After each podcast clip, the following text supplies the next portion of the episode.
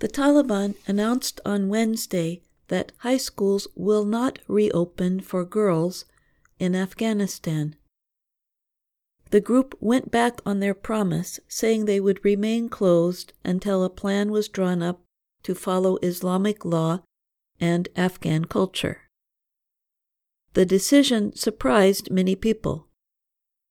It left students crying and drew condemnation from aid agencies, rights groups, and the international community. Teachers and students from high schools in Kabul said the girls were excited to return on Wednesday morning, the first day of school in Afghanistan. But they were ordered to go home. We all became totally hopeless when the principal told us. She was also crying, said a student, not being named for security reasons. The last time the Taliban ruled Afghanistan, from 1996 to 2001, they banned female education and most employment. The international community has demanded the education of girls as a condition for any future recognition of the Taliban.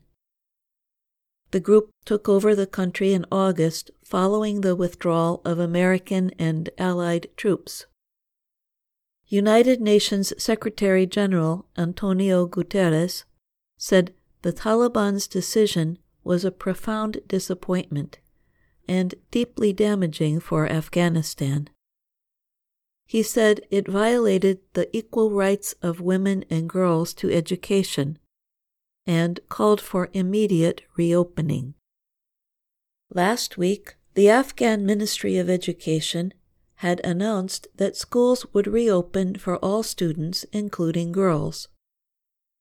On Tuesday evening, a spokesman even released a video congratulating all students on their returning to classes.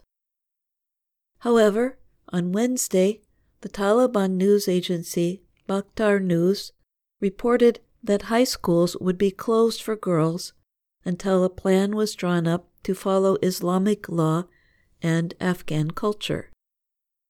Suhail Shaheen is a senior Taliban member based in Doha. He blamed the delay on what he called a technical issue over clothing. He said the Ministry of Education was working on uniforms for students around the country. We hope the uniform issue is resolved and finalized as soon as possible, he said. After seven months at home, 16 year old Khadija returned to school on Wednesday morning. She had stayed up all night in excitement. But just minutes after lining up with her classmates for a welcoming speech, a school official told them they had to leave. We couldn't believe we face such conditions. It was like a mourning day. Everyone was crying and hugging each other, she said. Returning home, she said, I would like to be a doctor in the future, but for now I have no hope. I am like a dead body. I'm Jill Robbins.